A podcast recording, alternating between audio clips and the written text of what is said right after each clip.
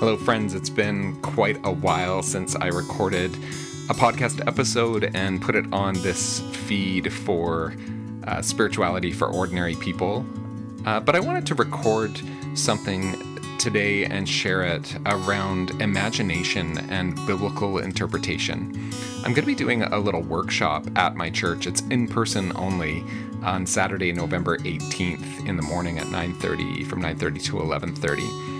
Um, so if you are interested and you happen to be in Winnipeg and you're listening to this before November 18th, 2023, send me an email, uh, matt at mattbruff.com or matt at prairiechurch.ca. And uh, I would love for you to join me uh, for for what I'm going to be doing. Um, but I did want to share a few thoughts that I had written out and uh, thought this would be a great thing to just share on the podcast for anyone uh, who might be interested. Uh, so here we go. Uh, the fact that we hold this collection of books as sacred, or if you personally don't, you may at least agree that there is deep ancient wisdom there, is enough to say that we may want to do our best to understand what the Bible is all about. Interpreting the Bible can be challenging, but believe it or not, it can also be fun. And diving into understanding the Bible through imaginative engagement with the stories, letters, poems, and more that lie within its pages can be deeply rewarding, even life changing. On Saturday, November 18th, I'll be offering a workshop on interpreting the Bible imaginatively. The idea for this started when last year someone asked me about where ideas for some of my sermons come from. They were basically commenting on how they seemed to quote unquote get more out of it when listening to a sermon about a particular text than when they would read the same text on their own. This isn't really that surprising. It's almost always better to be in a community setting, whether it's in a worship service or in a small group, when trying to understand the Bible. It's probably better to be in a group text when a group context whenever you're trying to understand any text. Also, I spend many hours on any given sermon thinking about it, studying throughout the week. I went to seminary uh, was actually in seminary for five years. Um, and I also now have over 20 years of preaching experience. All that said, at the same time, I really believe that there are things that anyone can learn to help them in their understanding of the Bible. And one of the greatest things we can learn is how to read scriptures while engaging our imaginations. What do I mean by that? Part of it is giving yourself permission permission to play with the text, to wonder, to ask questions, to focus in on specific images or words, and to focus out on the wider story arc, seeking connections with other parts of the Bible. This is what we will learn and practice together at our little two hour workshop. But for now, here's a bit more of a reflection on some of the challenges of this approach. It can sometimes be hard to interpret Scripture by using our imagination because we can feel hemmed in by a number of things. We may feel restricted by tradition, by particular teaching that is ingrained in us. We may feel constrained by certain concepts of God.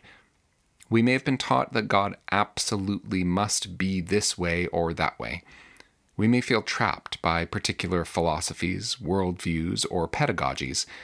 For example, we may subtly believe that authority is never to be questioned, or we may believe the complete opposite, that no authority is to be trusted.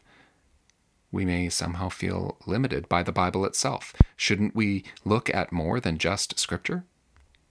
Or we may feel paralyzed by a lack of biblical knowledge, and so we hesitate to jump in.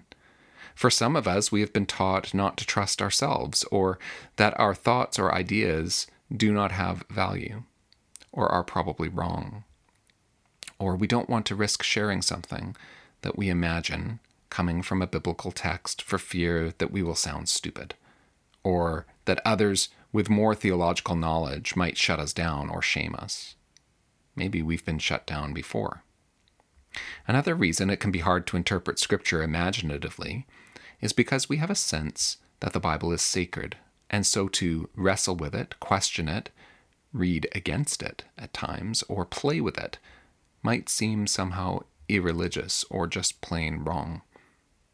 But perhaps the most difficult barrier to interpreting Scripture imaginatively is that many of us have all but lost our ability to imagine at all. We are more used to formulas, processes, techniques, and the application of critical methods. Of course, we can learn those tools as well, and they can be of great help, but imagination is another matter, and is actually, for the average reader of the Bible, more readily available, and dare I say, more fun to employ. When confronted with a story from the Bible, it might be very useful to ask what is the historical context of this story? We may even have a good study Bible or commentary that can help us answer that. But we might not be as used to thinking to ourselves things like, I'm going to pretend that I'm a shepherd and think about how I would feel or what I would do if an angel suddenly showed up in my field. Now, this may not be the best example, but you get what I mean, I think. My point is that for some of us, somehow our imagination engaging with the text seems less legitimate than historical critical knowledge. We have held some ways of knowing as the only ways and have often devalued and severely underused our imagination to the point that we are hopelessly out of practice.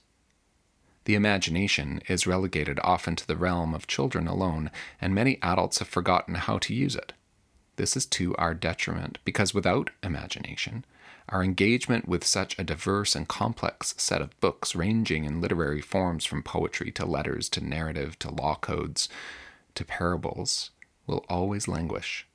Not only will we understand less about what the Bible is saying, but this most sacred text will feel further and further from us. Engaging imaginatively with the Bible, and perhaps with anything, jumpstarts relevance and application.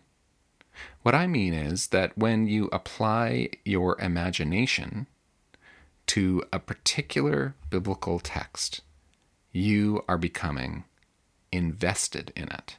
You are opening yourself up to what it might be saying to you. So, if you are listening to this in real time, perhaps you'll join me, if you can, on November 18th in the morning for a couple of hours. We will look at some biblical texts and then learn together about how to engage imaginatively with them. Please let me know if you can come.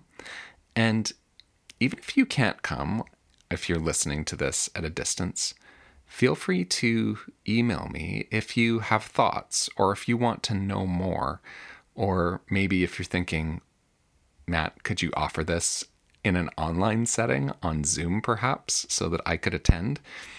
Feel free to send me an email and just ask because if there's enough of you, then maybe we'll be able to organize something. So I know this was short and sweet, and it's been a long time since I've posted on here.